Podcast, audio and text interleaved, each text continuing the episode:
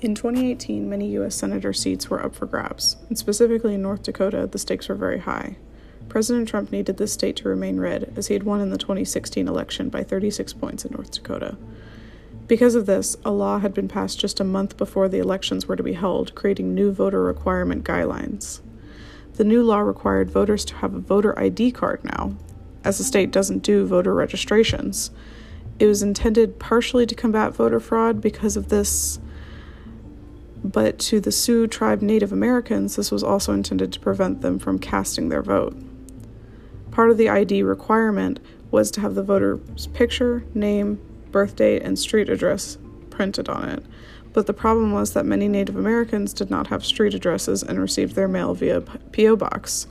This left the Sioux tribe scrambling to get Native Americans living on the reservations ID cards. They tried to sue North Dakota, but to no avail. A federal judge, according to NPR, ruled that Native Americans had to comply with the new voter ID law. The federal judge also um, declined to let them use the PO boxes as the um, street in place of the street addresses.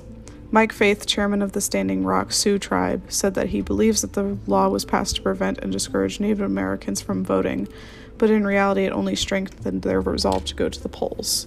This is a representation of many different instances of Native American voter suppression across the United States. North Dakota is just one of many stories to be told of voter suppression, and it is not going to be the end.